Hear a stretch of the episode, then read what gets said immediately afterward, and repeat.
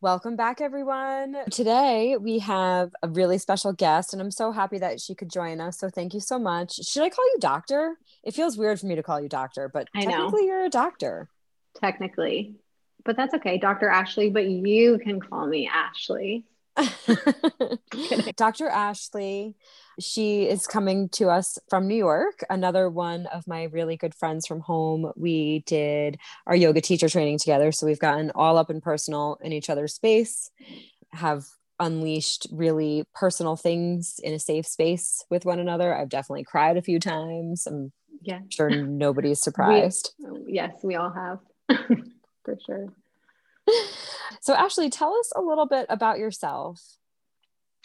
Sure. So I am, well, my professional self, I guess. I'm a pelvic floor physical therapist.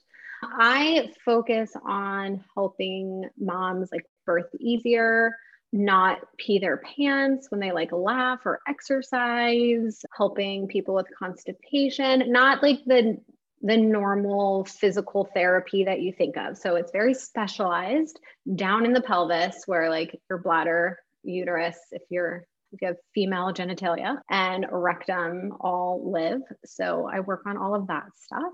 But anyways, I didn't start out this way. I was really like when I was in physical therapy school, all I wanted to do was work with athletes and be an ortho physical therapist. And that's where I started out. Did that for many years, about 10 years. And then I had my children, and my passion shifted from ortho into like the pelvic floor world. But it's still ortho, so I love it. You know, it's not like I left ortho.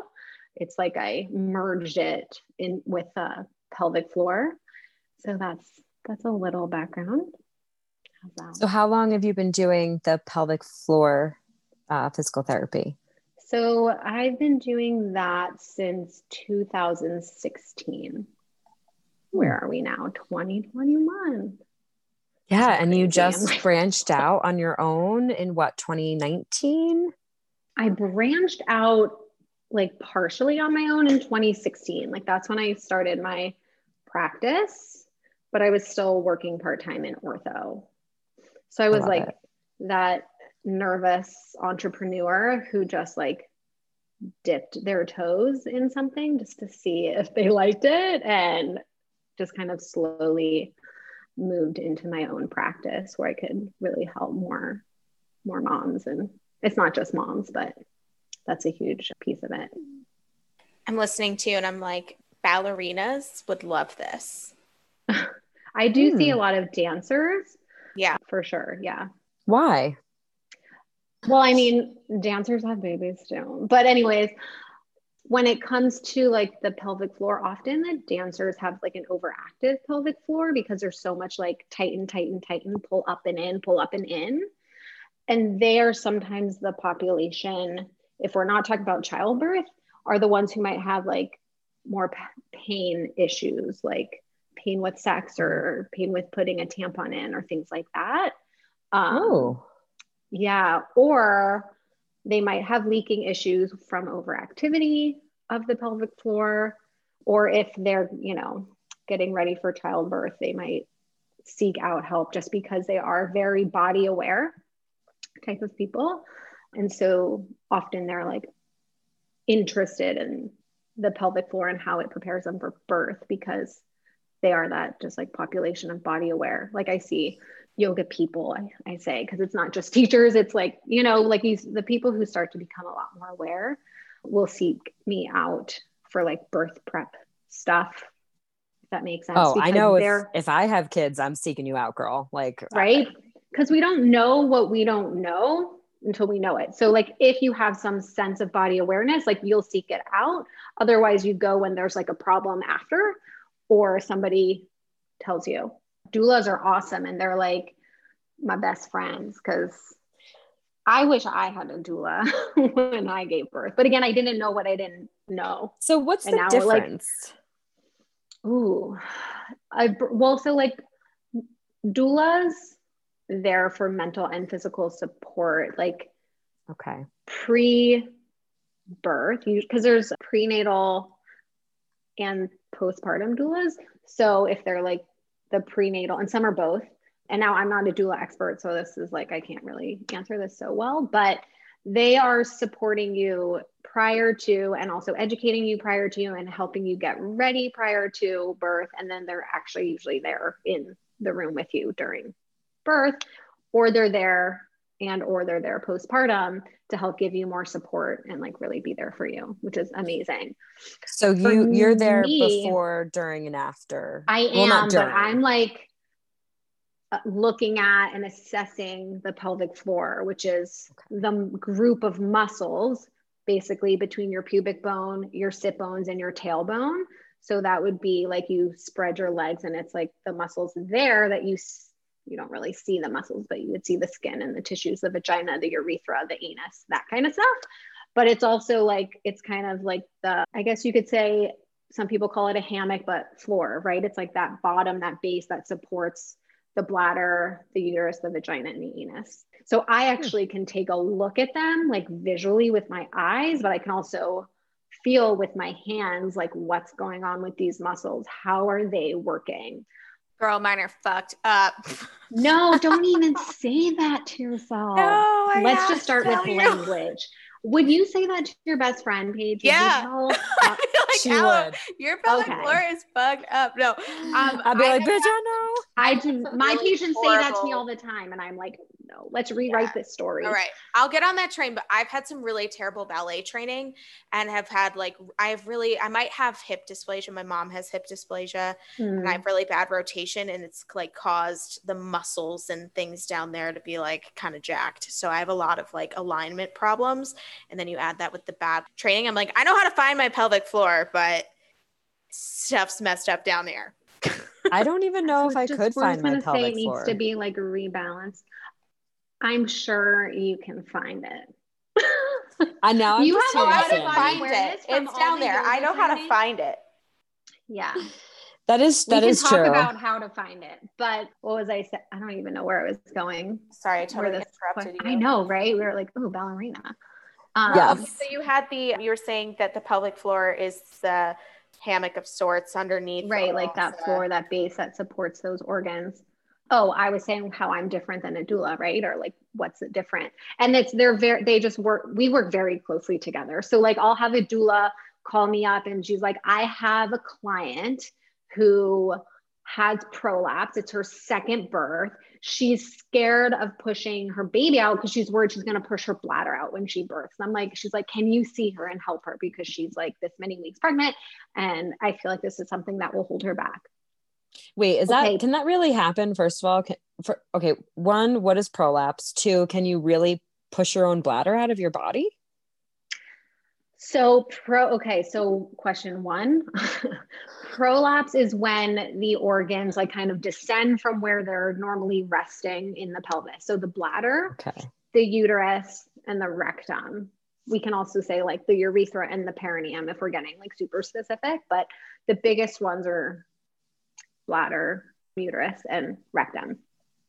So there are stages of prolapse. There's stages one through four of prolapse. So one is like a very low grade, minimal amount of prolapse. Now, like research shows that like three out of four women have prolapse, and vaginal childbirth is a risk factor for prolapse.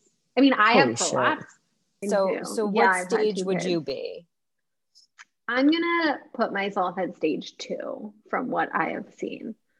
Yeah but depending even though you might have certain stages like not everyone has the same symptoms and someone can have a stage one and have more symptoms than someone in a stage two even though stage two is like a greater degree of prolapse which just means like a greater descend. So if you're looking vaginally you can see you're not actually seeing the bladder you're seeing the front wall of the vagina. It's hard to describe this. I'm like showing you with my hands. I can like get my pelvis out but the your listeners aren't to see that.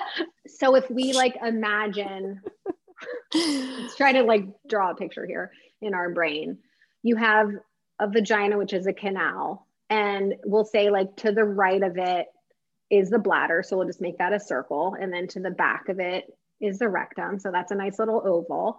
So if you so this have is like a cross section, like through the center. a cross section, good sagittal, yeah, cross section, Yeah. Okay. front to back view. Like front to back, you're looking at the side, right? So I'm so with you right now. Okay, Yeah, so me you have this picture. I'm like- There's a circle, a canal, and the okay. So between the circle and the vagina, the canal, there is there is fascia. It's just another connective tissue. We don't have to get into specifics, but that's between it. And there's also like the vaginal wall. It's not does that make sense? Like there's one wall of the vagina, there's a back, there's a front wall and a back wall, we could say of the vagina. So between the front wall of the vagina or next to that is that circle of the bladder, the front wall of the vagina.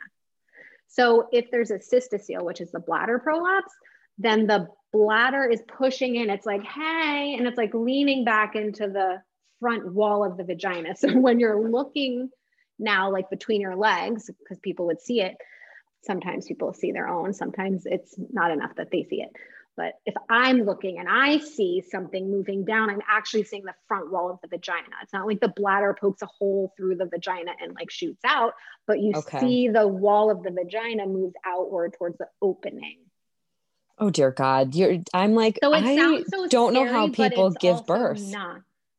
It sounds scary it, it- when you think of it, but again, there's like degrees of it.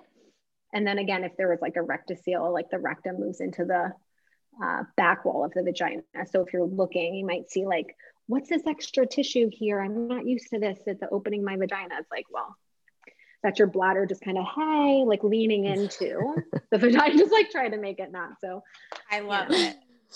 leaning So into the wall of the vagina. now And there's the uterus. It works its way down like its own, like the vaginal canal, like the cervix, uterus together because they're connected. okay. Now question how do you prevent this or can you reverse prolapse?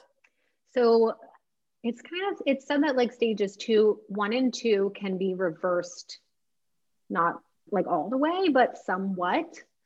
Uh, stage three and four, not reversed, but symptoms managed. Sta- stage four is really like that's a surgical intervention, unless the person doesn't want surgery and they're like, hey, I'm just gonna push it up and in. Right? One of my teachers, one of my pelvic floor teachers told us a story about a patient that had stage four, which is like the highest stage, and chose because it's always a choice. Like it's not like I have to have surgery. It's like I choose to because my symptoms are such. I've tried other ways of managing it. It does, you know, it's affecting my life. Choose it. So this Yeah. person chose that they didn't want surgery and they were perfectly comfortable knowing that when they're starting to feel that sensation of like that pressure, because sometimes people feel like a downward pressure or like some things, they do have that sense of like something's falling out. Like if you ever have had a tampon in for an extended amount of time and it's heavy and it's like, mm, like that kind of feeling, like Ugh. something is there, right? Or even when you Um, just have your period in general, like don't you sorry guys if you're listening, but don't you feel like there's just that pressure? Like it's like you kind of Sometimes, almost always feel not. Oh, Not, Paige is like, always. no. I, I am actually very lucky. I get like no symptoms other than I get a little bitchy, and apparently sometimes my boobs hurt. Oh yeah, my boobs hurt too. Always like a Mhm. week before, Yeah. and then Um, my boobs yeah. feel relief, and then I get pressure. This makes so much sense to me, Ashley, because my grandmother had this, and I don't know what I don't know what degree she had it, but she did end up eventually getting surgery. But she's that was Mhm. maybe in the past five to ten years, but she's had it Yeah. since I was a kid, and Yeah. I didn't know what it meant, but my my dad, so my dad's an orthopedic, and he basically okay. I overheard him one day being like, "Yeah, you know, Ruth's vag- bladder's falling out of her, like her bladder's falling out." I know. Until I was uh, older and they could explain to me what it meant, like I straight up thought her bladder would fall out. I know. And that makes it so scary. And then honestly, when people hear that, and that's what doctors tell them too, not every doctor, but that's what, and if you Google it, like it might say that thing and then like the falling out thing. And them But you being in that physically- fear, like actually like makes their symptoms worse. So just like explaining it in a way that I have it too, I'm okay. Like you can manage your symptoms most of the time without surgical intervention, but not all of the time. I can't say that like nobody needs, or you know, it's it's nice to have options. There's also pessaries to help hold them hold them. I think of it like a bra. Like I want to when I go for a run, I'm gonna put on a sports bra. When you know, like to support when I'm running or doing whatever. So there are pessaries, which are like internal vag or supports that you put into your vagina to help support and hold up your but when you when you said that they can push it back up, like do they do it themselves? Oh yeah, with their fingers. That was so just like, that one example of somebody with like stage four. so like usually if somebody around. has a stage one or two, they don't need to push it back up. Because it's not just about the support from below, like eh, for and also the support from below is not just muscle, it's also it's muscle, fascia, skin, okay. Um, everything down there. But it's also about managing pressure from above, right? So if you think of a boat in water, and it's docked, right? So it's tied up to a dock. And the water, the boat is like a pelvic floor organ. Okay. And the dock are your pelvic bones. Okay. And the the ropes going from the boat to the dock are your like ligaments. Okay. Or or we can even say some fascia, which also helps support the organs. Uh, and the bottom, the water is pelvic floor muscles. Okay. So if we just worked on strengthening the pelvic floor muscles, we can get to a certain amount of support for the boat, right? But what if it's like a boat where like 500 people try to get on for a party and the boat's just going to sink like no amount from below is going to be holding up 500 people from above boat no got to like take some of those people off the boat help it no matter how much you strengthen Right. So it's more than just strengthening. Okay. When we're talking about prolapse. So the pressure from above, you know, the people on the boat, pressure from above for your pelvis could be your breath.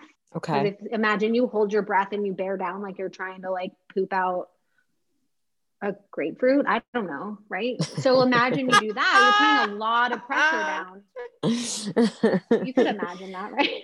Poop out a whole yeah. grapefruit.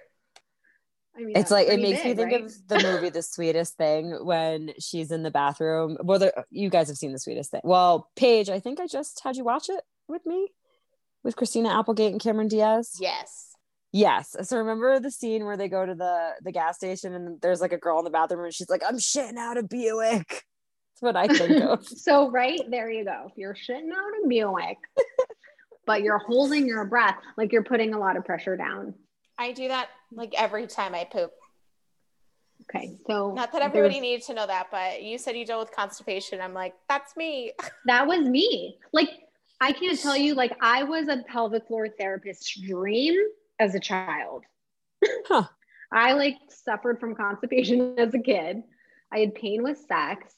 I had Aww. like, I know my husband's like, what? like, yeah, I'm over it now, but like this was like this was an issue for me. I just I had urgency. I peed like four times before going to bed. I woke up every like hour at night to pee, even though I wasn't have a full bladder. That's just I would get these urges. Like I had an overactive pelvic floor without even knowing it until I went and learned after I had kids how I birthed out, you know, two kids naturally, like vaginally without meds. Like I don't, I Jesus know. Christ. Crazy. So speaking speaking of birth, like how do you how do you prepare how can you prepare your clients because i know you have a lot of moms that come so how mm-hmm. do you mm-hmm. or about to be mamas to be how do yeah. you prepare them for a like a no drug birth and mm-hmm. like other than like lamaze class you know right oh there's so much like so going back i'm just going to circle back because i feel like i didn't yeah. finish that one story with that the, where the doula referred oh, that yes. one patient to me with the prolapse because you're asking about birth and she was coming for birth so for this one particular patient she had a strong fear that she was going to be pushing out her bladder during birth so i assessed her pelvic floor i had her practice how to open her pelvic floor So she could tell the difference between opening, which you have to do for birth, and like kegeling and tightening, which you do if you like don't want to fart or don't want to pee your pants. Well, sometimes if you don't want to pee your pants, but that kind of a thing, right? So to show her the difference, have her do it, had her do it with different breathing strategies to see what would be the least pressure for her and her bladder. And I also okay. had her do this in like four different positions to see what position for her kept her bladder in the best position. And like for her, it was side lying. We tried it like on her back, which is not like the best position for birthing.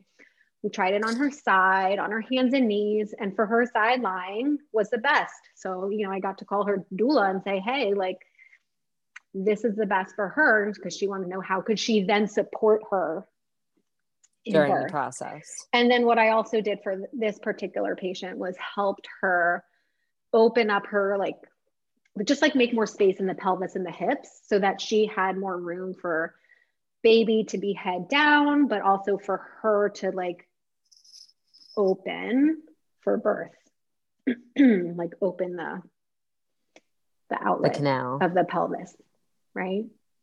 That's Between so the sit bones and the tailbone, I gave her different exercises to do, different breathing strategies to do. That was just like a small piece of it. Like, so that's one part. Well, you said that birthing on your back is like not it's not it's the best not but and then why ideal. is that how we do it?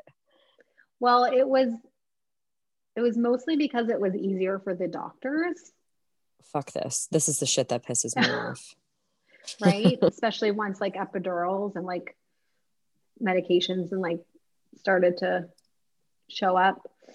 It's more like i don't want to say natural but like I guess innate or um I can't think of the word. So just like instinctual, kind of instinctual, or like, I know here I am.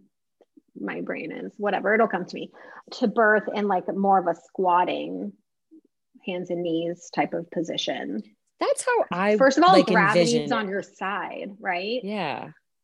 So did you and do that? also did you like get on all fours? Like were you in cat cow and I wish. So I didn't know anything for my first. That's not true that I didn't know anything. I took really great birth prep classes, but they didn't prepare me that way. They like taught me about the stages of labor, how to know when to call your doctor, like this is what's going to be going on.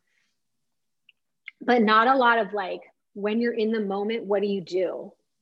What are you you know like how do you open your pelvic floor how do you breathe so you're not going to like pop a blood vessel in your eye like oh, you know God.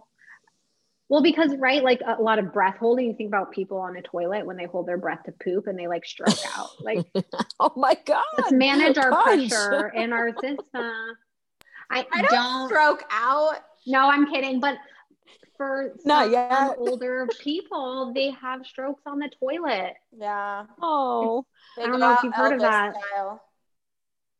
Elvis Wait, style? Didn't Elvis Did he stroke out on the, the toilet? toilet? I should know that. I think he like I don't know if he actually had a stroke, but he died on the toilet. Supposedly. I am learning oh, so maybe. much today. But um Gosh. no, My I squatty potty because I was told I used a squatty potty because I, I, was that. told that it's supposed to be more natural for your body. Yeah, yes. it helps put your pelvis and hips and in a better alignment so that your pelvic floor is in a more lengthened position and your rectum mm. is in a more in a better position for the stool to come out.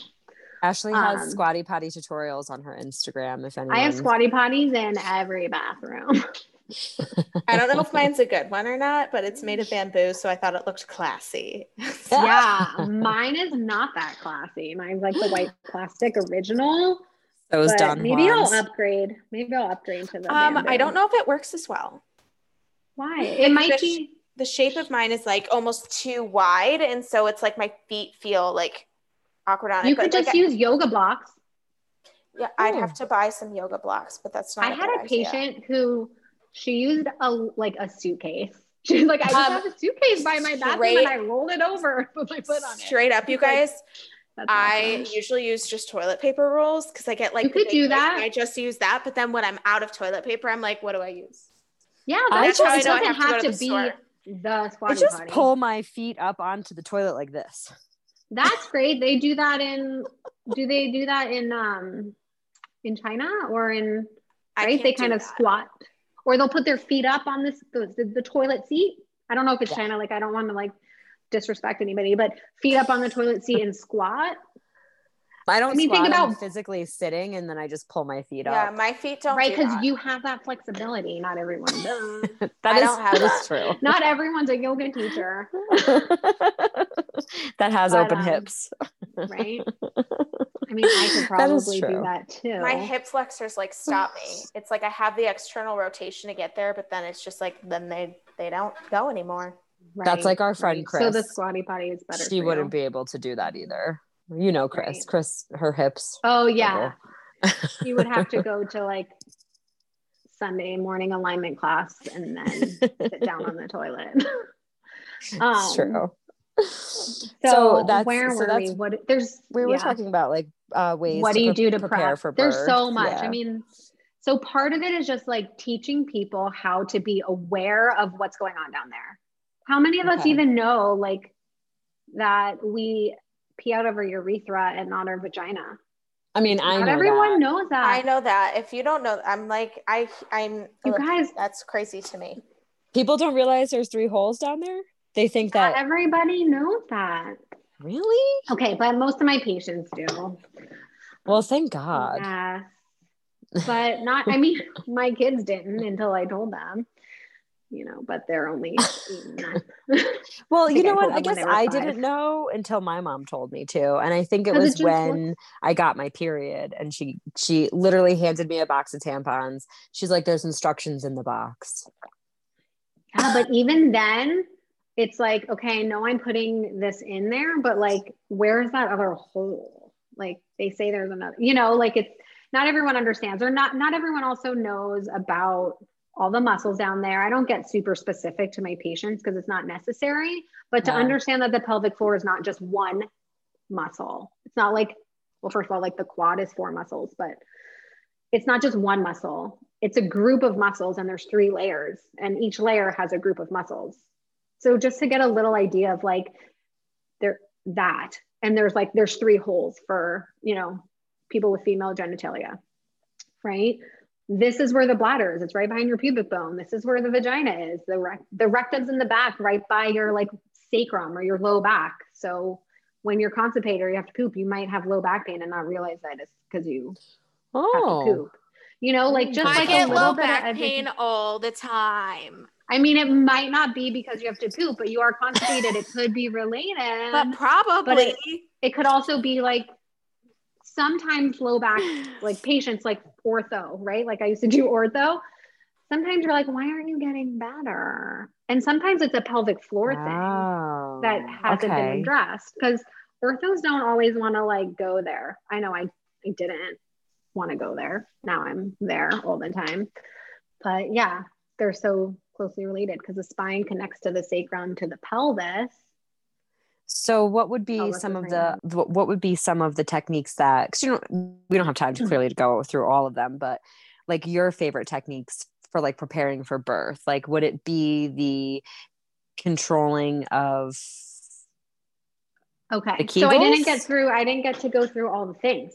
So first you got to be aware of that part of your body, right? Like if you don't know what's going on, if you don't know anything about it, like it's hard to use. You can So see your bicep, you know how to do it, right? Yeah. Okay. Awareness is step one. And then what I teach patients or even in my birth prep class below the bump, coordination, like how do you contract your pelvic floor muscles or do a Kegel correctly? And how do you relax it and let it go? And then even bulge, like lengthen what you have to do for pooping. And then how can you coordinate that with your breath? Because your diaphragm is a muscle underneath your, like at the bottom of the rib cage, right? It's a it's a dome. And when you inhale, that dome kind of flattens or lowers, and that movement actually can create a lengthening or lowering of the pelvic floor. They can kind of move together. You might, you may or may not feel it. If you're sitting, you might feel it, or if you even put your hand there between your legs, you take a nice deep breath in.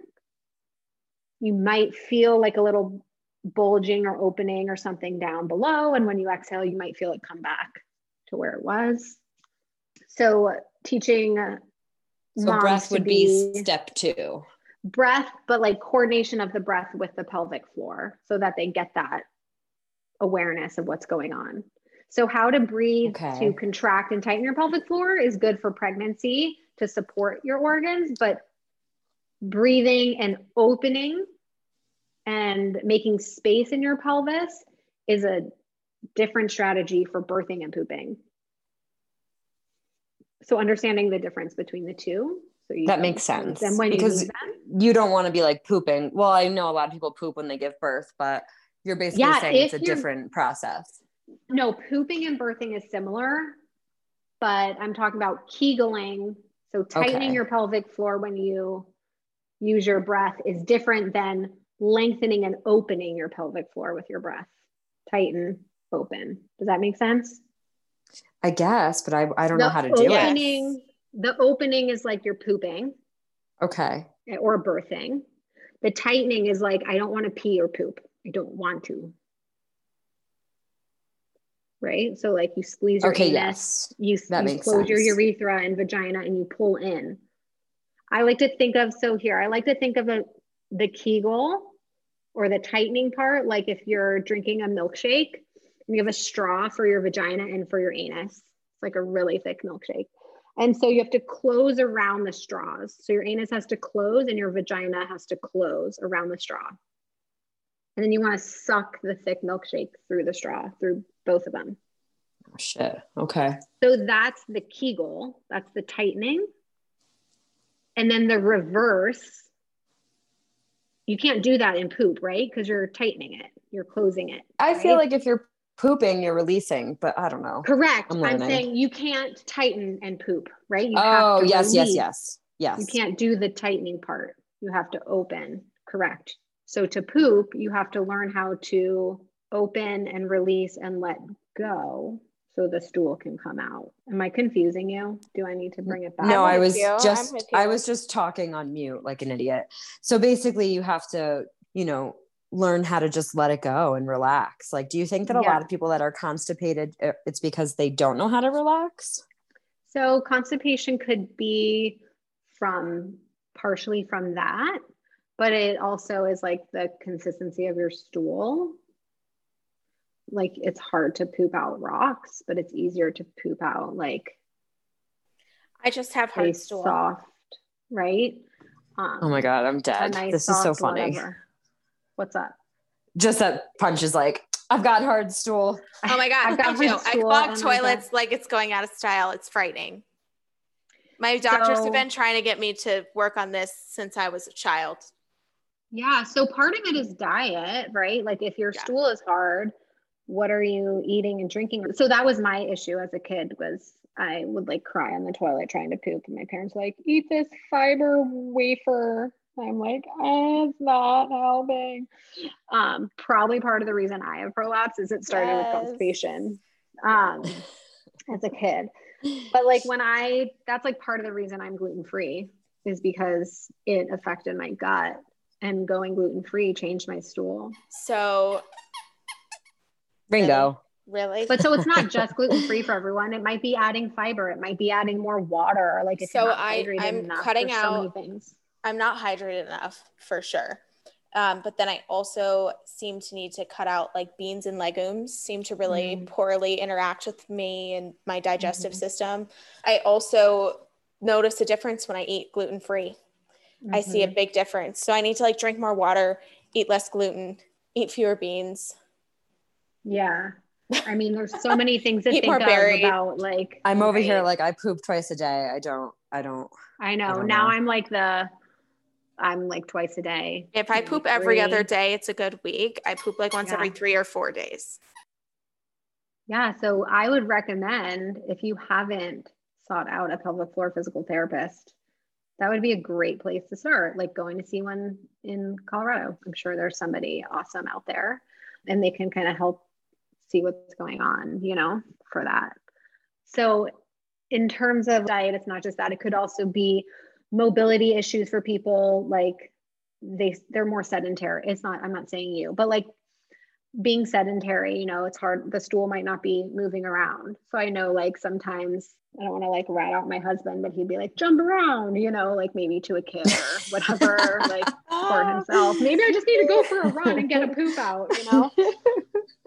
I don't think Sorry, it's just so funny this, that so you're like you're like, I don't want to rat him out, but like, but I'm gonna and nobody say anything. No. So anyways, going back to the birthing. So we've got step one awareness, step two coordination of like your breath with the pelvic floor, understanding the difference between tightening it and releasing it and opening.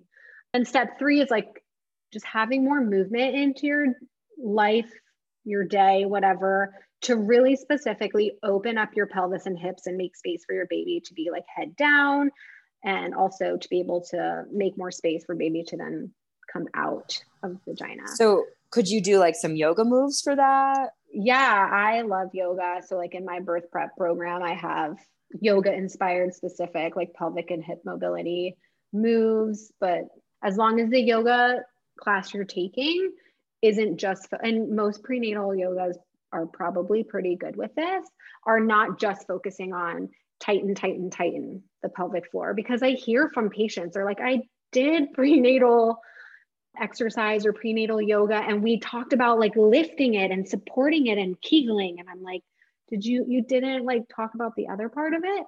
Like that would be saying like just tighten your bicep and do this and shorten and shorten but never like lengthen and straighten your elbow and just work on the bending. Do you know what i'm saying? Yeah um, that's I, I, like in my so head i'm like how can you do that? is doing both. So if you think of i don't know if your listeners like know yoga moves, but like you think malasana, like a deep squat. So if you get That's in a deep squat, thinking. it can help open, but it and it opens your hips and your pelvis and everything. As long as when you're doing that, you're also breathing and you're like thinking about opening and releasing versus like tightening it up. Because you can be in a malasana and like try to hold back gas and yeah and give support. But oh, you can also there. be there and mindfully like do the opposite depending on do you think that a lot of people like subconsciously tighten because they're like if they're oh. squatting like that they don't they're thinking oh my god my baby's going to come out uh, so that was me with baby number two. Okay. I i thought my kids are 16 months apart not on purpose it just happened that way. I don't know how but it happened that way. Just kidding. Maybe there was like a snowstorm no um, so just kidding. Um, I thought she was going to fall in my vagina any second, like my entire pregnancy, but I didn't know any better. And I was like, she's coming out, but it was just like I hadn't. So scared to I hadn't kids. retrained. I hadn't retrained my pelvic floor between baby one and baby two, and if I had, so I feel like every mom needs to give themselves like the gift of seeing a pelvic floor therapist at least one time postpartum it should be more. But even if you don't go prenatal, go postpartum because you just it, it, vaginal or c-section i don't care what method of delivery you had it's still beneficial because through pregnancy your body is going through such a huge transformation. Think about the demands that are on your pelvic floor during pregnancy because you're carrying so much more weight. Like you have to support it right just such a huge transformation in your life that I feel like every mom should give that gift to themselves of seeing a pelvic floor therapist, like I said, at least one time postpartum, yeah. so that you can learn what you can do now to start rehabbing and getting stronger. I mean, your pelvic floor muscles during a vaginal birth stretch like three times their size. What other part of your body does that? But it's a mirror, it like comes back. Don't freak out. Girl, please. I can't. Girl, please. or if you have a C-section, like you know, just like I don't have to worry about this. I'm not having kids. Like she, like, she's like adamant about it. I'm straight up like we're not building a case for I why I like, should. I know I'm not. I'm sorry. I don't want to scare people, but I want you to have the awareness of like, don't.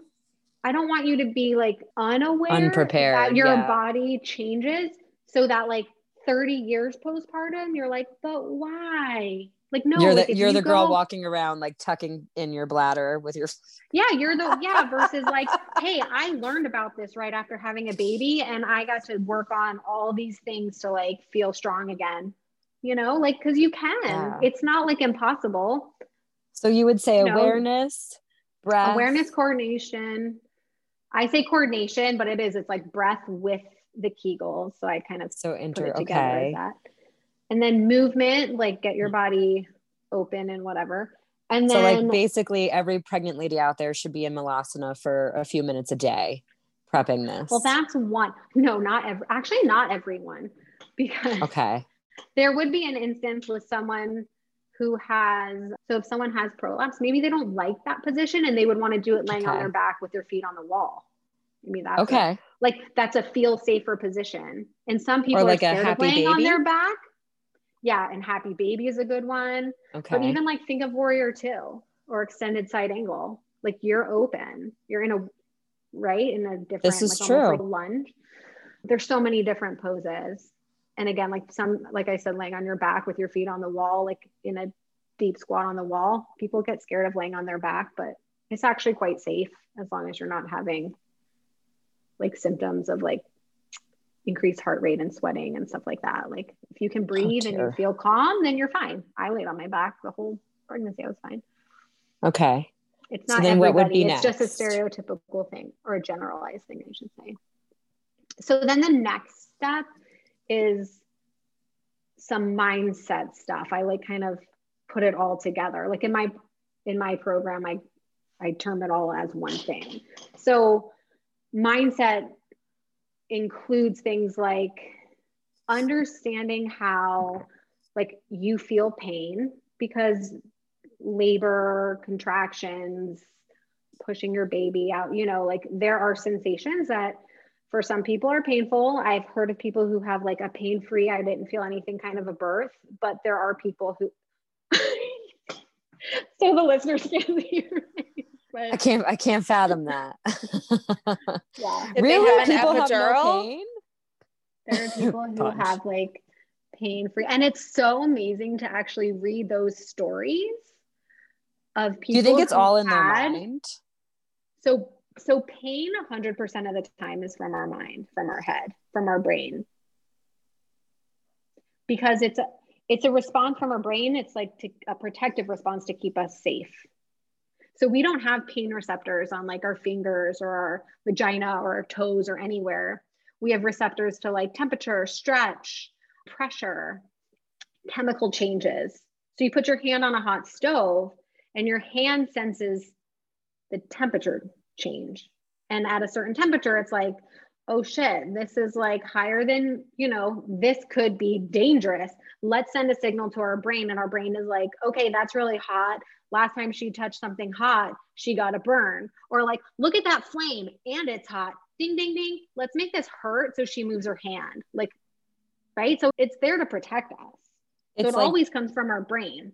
it's like PTSD, but in a different way. Kind of like when I go to the dentist and because I had a tooth pulled, I Mm. mean, just opening my mouth when I'm there, I'm like, ow, you know. Just the thought of something can give you pain.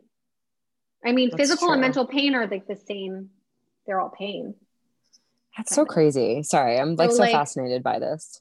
So, like, the more your brain is scared of something or fearful or worried about something, you're going to have a higher pain response typically.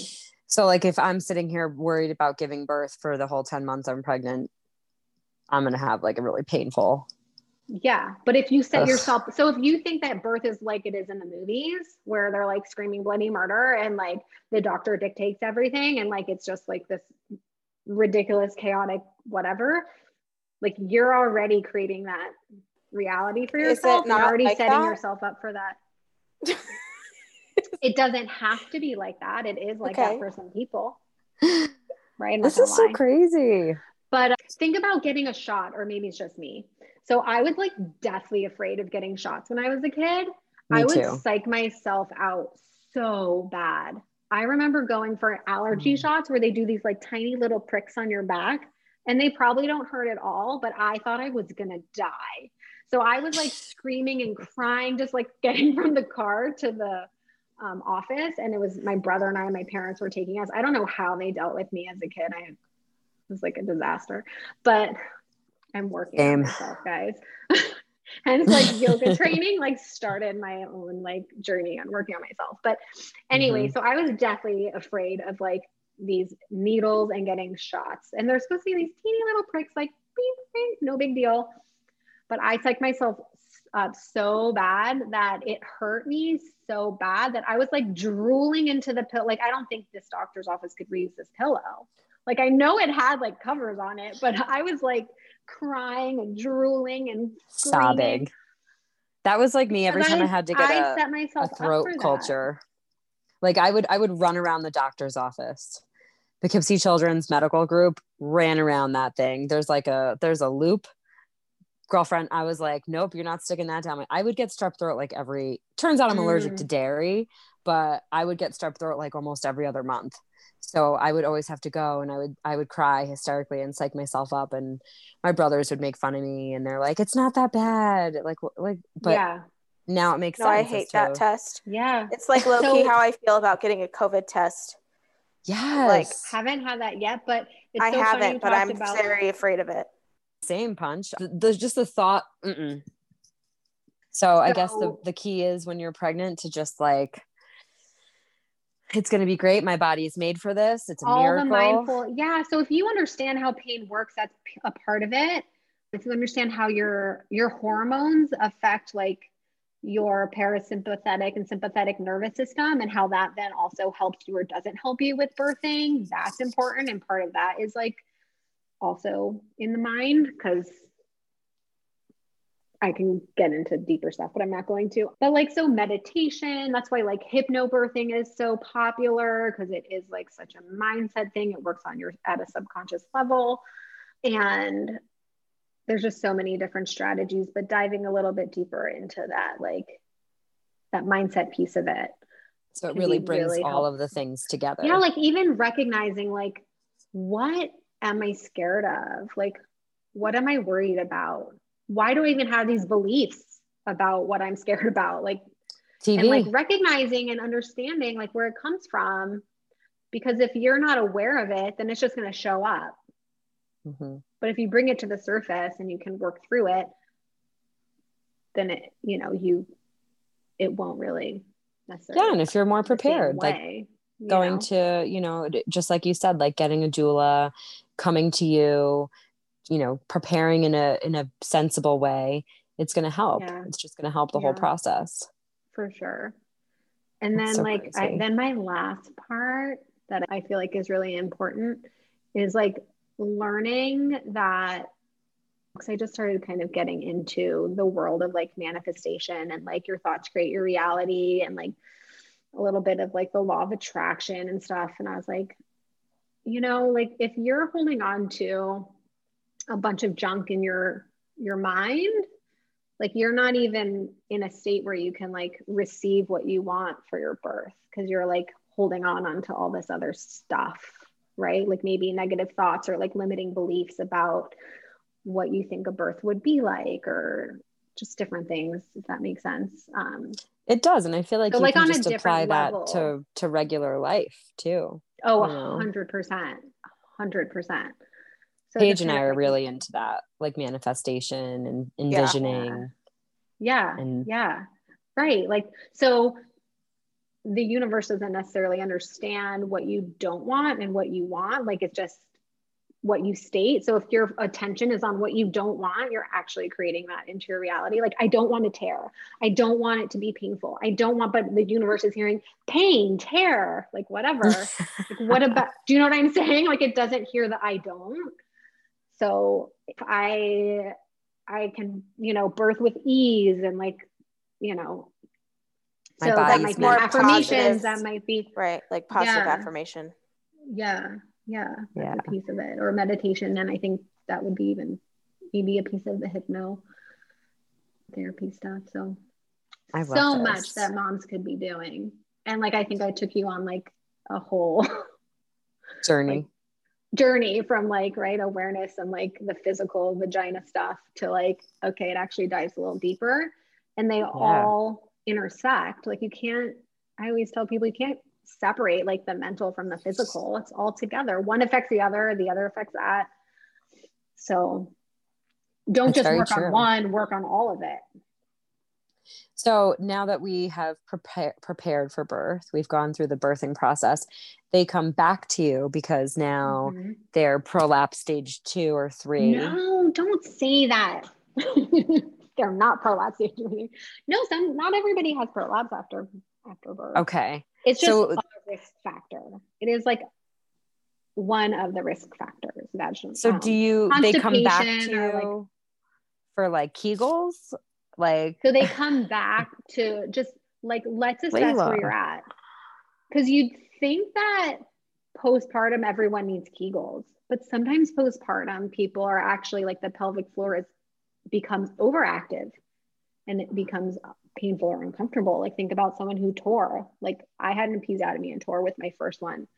And my recovery for my first one was really long and challenging. And I didn't even though I was in the physical therapy world, I didn't even at that point understand the benefit from of a pelvic floor physical therapist. So I didn't seek one out because I didn't even know. I just sat there on ice, like crying having not knowing what to do. So like my mission oh my is to help moms realize like there's so much help that you can get.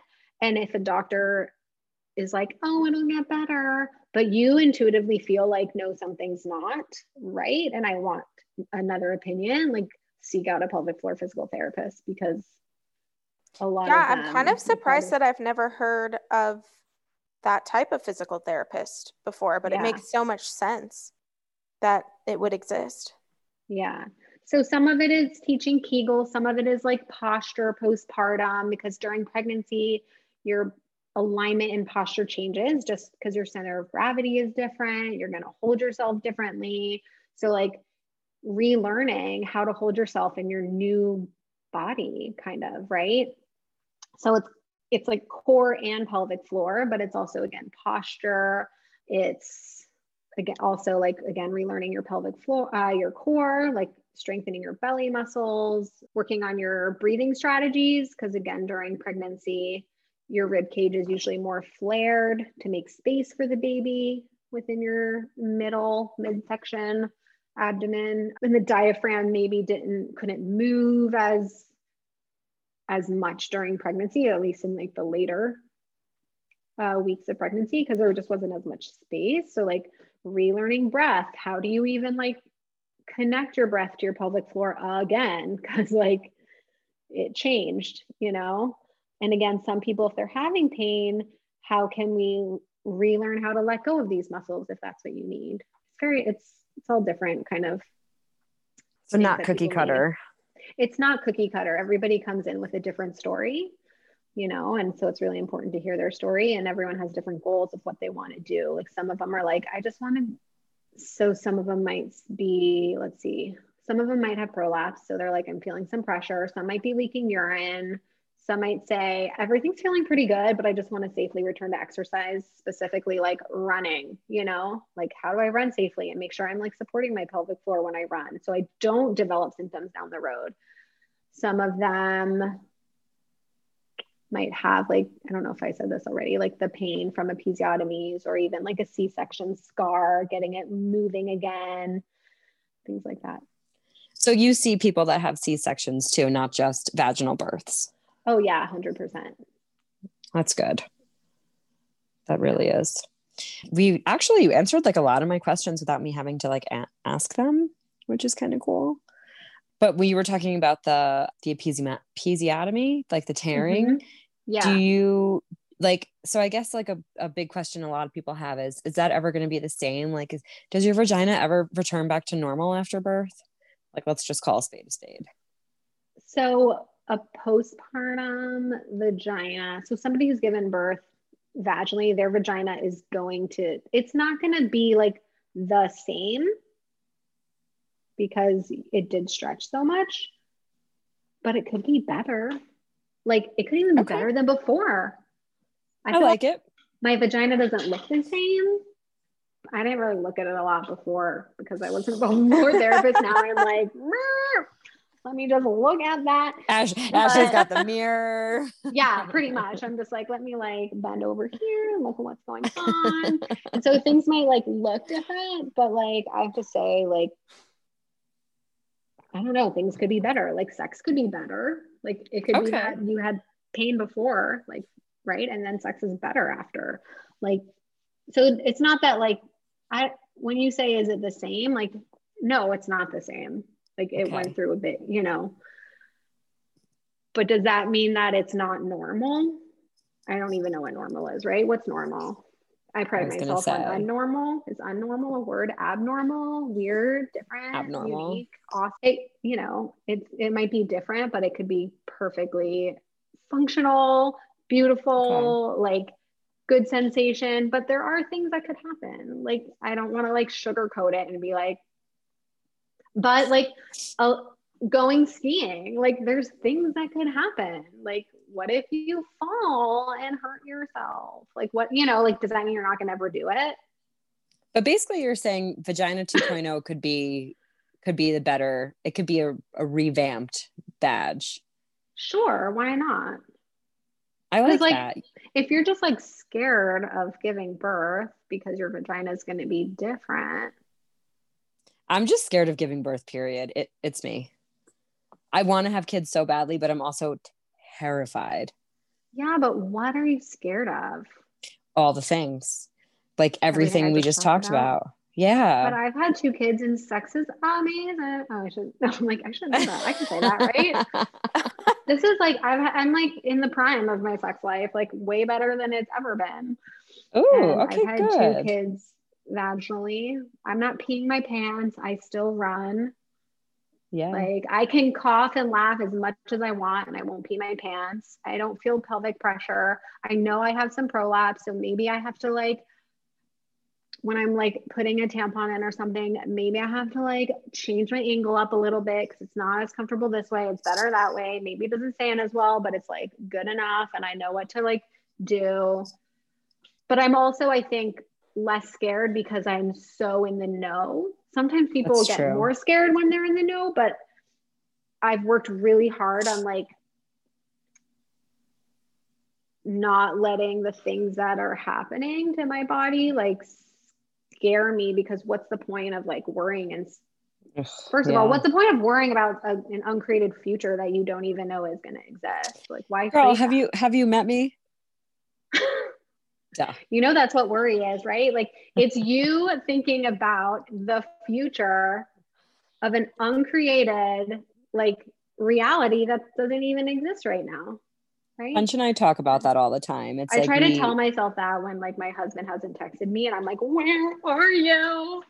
like I Yeah like i mean we were just i was just going to say we we talk about living in the present all the time and like being present mm-hmm. and really being present because and that's part of me prep, being present Sorry. yeah and for me it's yeah. no it's, it's it's you know it brings it back but for me it's like i have a hard time staying present because i'm always thinking and like i should this is like my I always talk about my dad on this podcast for some reason and mm-hmm. he talks about how like he gives me all this advice and stuff and another one of his you know he's like there are no what ifs in life allison there there is what is and there is what is not mm-hmm. and i'm i always live in the the what is or the what if instead mm-hmm. of the mm-hmm. what is yeah and it fucks with me i love that because the what ifs is what scares the shit out of people but then if you think well what if that happens i was just listening to a podcast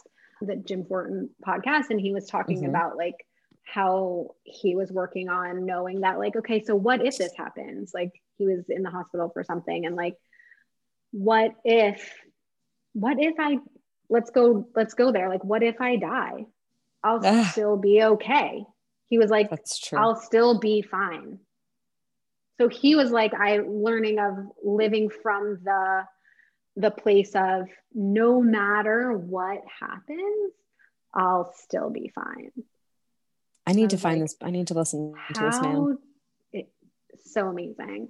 But like, it is the anxiety, the worry, the everything like that is in, and that's in our subconscious. Like that's coming from our sub. We don't even consciously be like, I think I'm going to be scared today.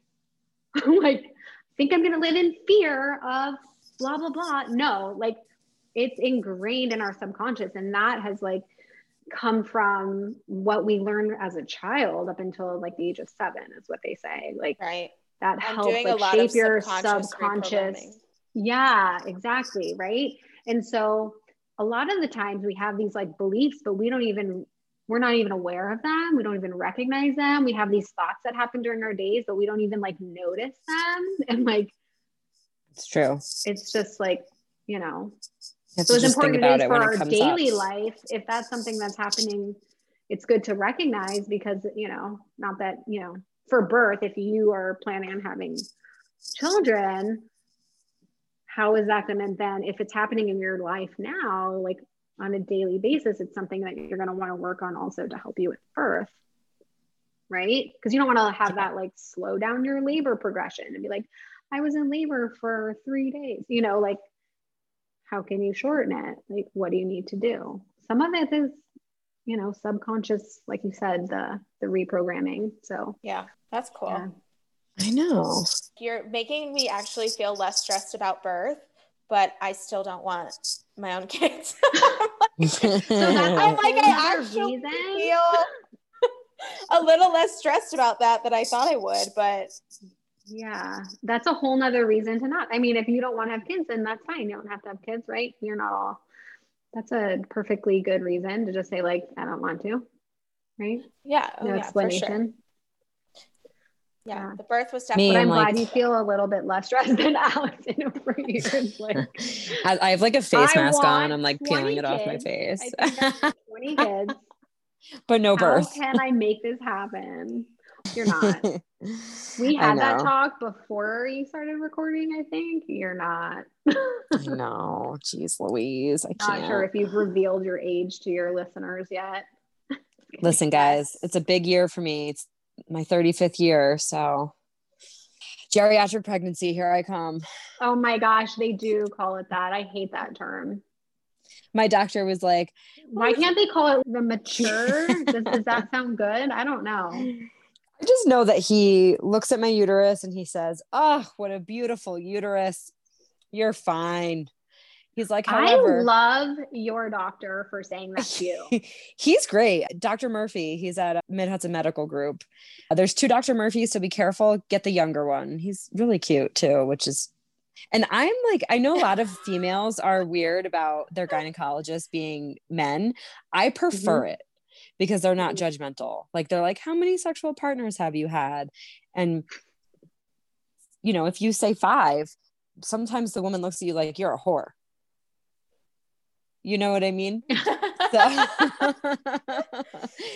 but the man, they're they don't look at you like that. They don't judge you. They're they're so not judgy. I don't, I don't think I've ever had how many partners I've had like in my life. What? I don't know if mine has either, but I also have a bad never. memory. See? Maybe he likes you, Aloe. Maybe he was trying to figure out if he should take you on a date. And then he no, was like, "Okay, that's too he's, many." He's married, but I, I will say my female doctor that I had before him she always used to ask me, So, do you have any new sexual partners this year? Really, Dr. Madoff? You know, come on, it's none of your business. I mean, it kind of is. It kind of is. But it kind I'm just, of is. I'm just saying that, like, maybe he, they just have to document it. Maybe it's just like a question on there. Yeah, but form. he doesn't make me feel bad about it. And he tells me my uterus is beautiful. And he's like, You're going to have no problem giving birth. He's like, However, I will tell you, technically, you're in the geriatric pregnancy group. And I'm like, You have yeah. got to be kidding me with this. Yeah. So it, it, yeah. it makes people like me feel like, you know, Punch is Punch much younger than me, but she doesn't want to mm-hmm. have kids. So she's not worried about it. Not like that and, much younger than you. I mean, six years is six or seven years, six years. That's that's a good chunk of change, girl. I mean, like you're you, not, you haven't crossed over into the geriatric correct age yet. So true. yeah. I mean, I don't like that term only because of what people take it to mean. Yes, and then you because like panic. right, it's just a word. Yeah. Right. Words are what we, panic and what we spiral. make of it. So yeah, I mean, I had a patient come to me and she was like, I had a jury, she had a C-section and she was having a lot of pain at her C-section scar. And so we were working on it. And one of the things she said was like, what her doctor said to her, I think set her up for pain. So like language matters. Like the doctors looked inside because it was a C-section and was like, I hope you're not planning on having more kids because it's a mess in here. Right? Jaw drop. That's fucked Are you up. kidding me? This woman just birthed a baby. Hormones are crazy. Like we Oh. are emotional. And like you're gonna say that to a human that you're a mess in there? That's really mean. Girl, so like remember we talked about how you feel pain and like it's from your brain. Like how much danger is in your brain now? I have So a basically- friend that has. Oh, sorry, I have a Oh. friend that has really, really, really bad endometriosis.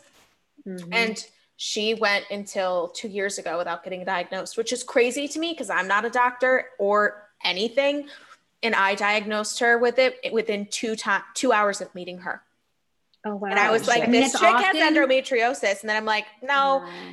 I, there's no way me, a non doctor, would be like, oh, yeah, she has this. And then her doctor never thought of it. But then three months later, she keeled over while we were actually on a FaceTime call and she had to have an emergency Oh. Removal of one of her ovaries and Dude. appendix. Well, yeah. And her appendix was like, it, the doctors told her, they told her like multiple times she's a huge mess in there and she'll, she probably shouldn't ever have kids again and that she might have to have a hysterectomy.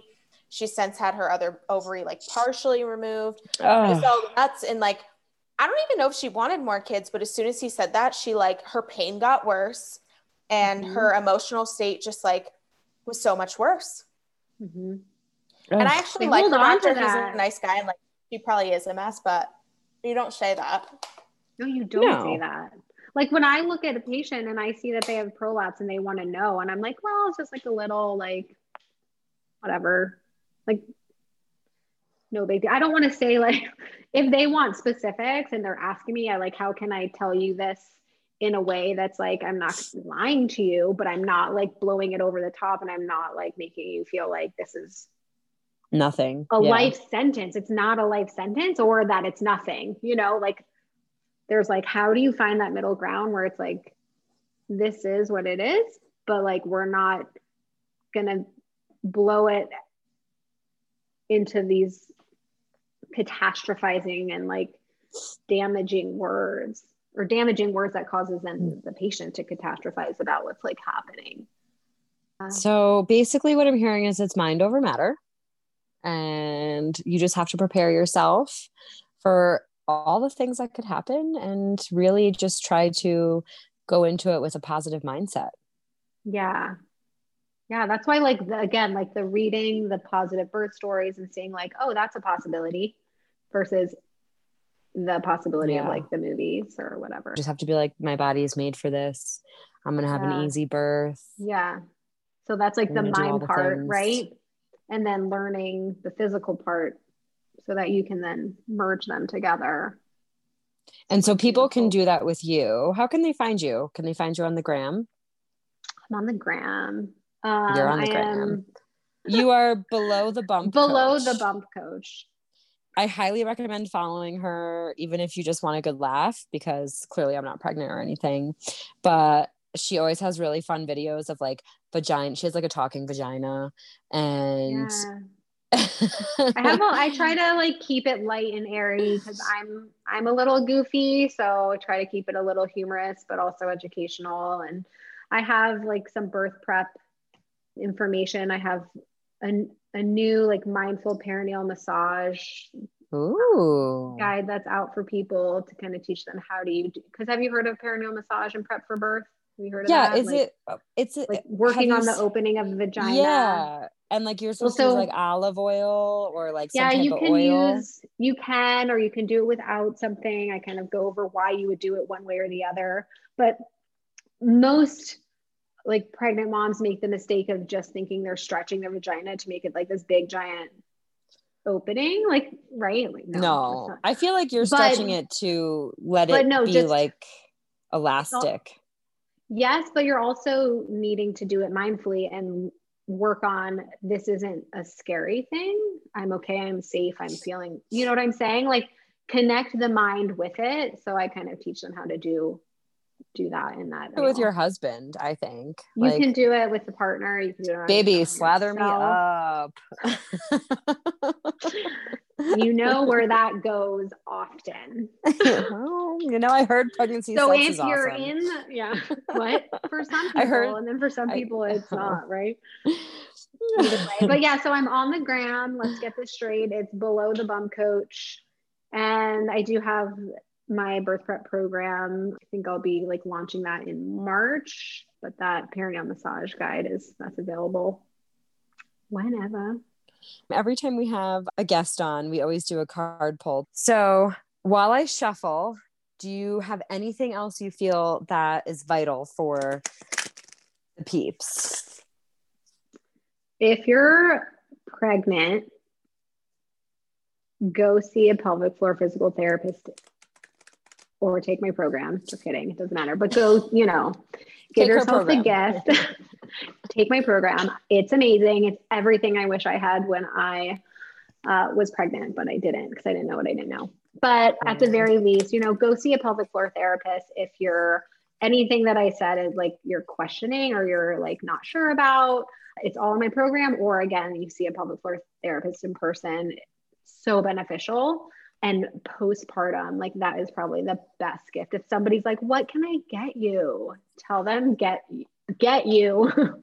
You want like a postpartum evaluation with a pelvic floor physical therapist. Put that on your registry on your list like yes that's a great me, idea. go fund me like pelvic floor physical therapy postpartum. Girl, when i get pregnant i'm coming. So this is interesting. I pulled so for the for the card pull i'm using colette baron reid my girl. I, I love her. She has beautiful decks. This is oracle of the sev- seven energies. And i pulled number 18 the power of purpose. Mm. which i think I is so great deck. for this episode right? She's so great. So this says the key concepts of this card is individuation, seeing your unique place in the world, which we were just talking about, a clear sense of authentic purpose, healthy self esteem, letting go, conditioning, celebrating your u- uniqueness, and you being you. And says, There comes a time when you realize that you are destined for something that is yours and yours alone. The catalyst might be an experience with a social person, or excuse me, a special person. Can't read. A path you choose or something you feel called to do.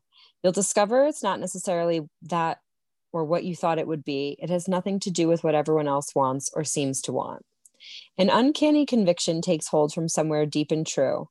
You feel a sense of power arising from a true sense of self, accompanied by a, ne- a need for action, a commitment to explore something, or a pur- purposeful choice. Right now, you're invited to step into a new, empowered sense of authentic purpose, bolstered by a healthy dose of self esteem. You're called to release your old conditioning. There's no need to be self conscious or act a certain way to please others, which can sometimes take you in a direction you don't want to go. The discipline and will and will to evolve are yours by nature. This process doesn't have to be a struggle. You cannot fail if you are if you immerse yourself fully in what is in front of you now. You are exactly where you're supposed to be. You never have to seek your purpose or wonder what it is. Just keep removing the blocks to your essential self, and your purpose will find you. It's that easy. What a wonderful thing to know. Damn. This is like really key to what we just talked about. That's why right. I love these cards. You're right where Every you time. need to be. Yeah. And letting go and conditioning mm-hmm. and being present. Mm-hmm. Being present, yep. Yeah. All above. Love it. That was awesome. Me too. I love like nervous. Pull. I'm like, this is the month before my Saturn return goes into full swing. so I'm like, ah, well, I it's going to be, be good. No, it's good. Your life is already different. Think about how much different True. it is since like when I met you. Yeah.